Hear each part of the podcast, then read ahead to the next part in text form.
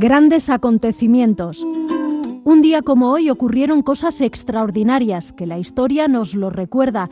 Desde Donostia Cultura y Ratia contamos estas curiosidades que en su momento marcaron la vida de todos, episodios memorables para crear acciones mejorables.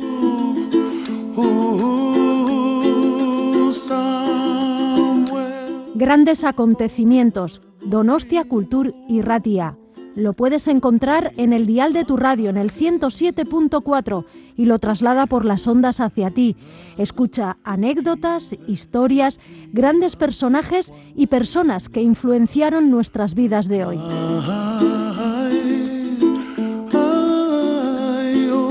Grandes acontecimientos de la mano de Visen Aramburu.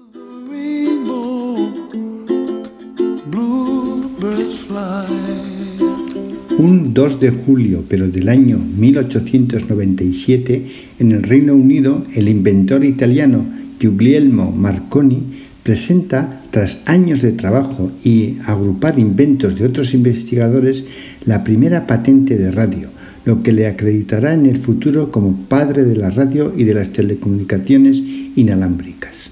Un 2 de julio, pero del año 1502, un huracán que ha sido previsto con anterioridad por el almirante Cristóbal Colón destruye la ciudad de Santo Domingo, actual República Dominicana, primera que los españoles han levantado en América.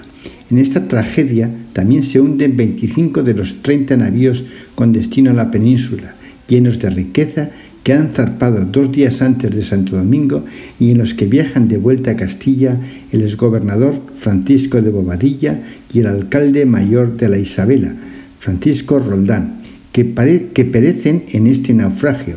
Santo Domingo queda arrasada por el huracán que destruye las cabañas de madera y ramas y las pocas construcciones de piedra que existen.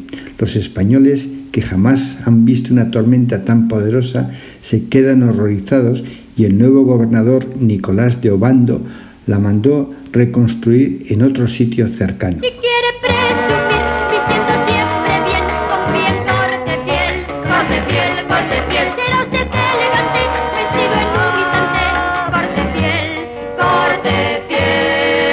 Un 2 de julio, pero del año 1843, fallece en París Christian Friedrich Samuel Hahnemann, médico alemán considerado el fundador de la homeopatía.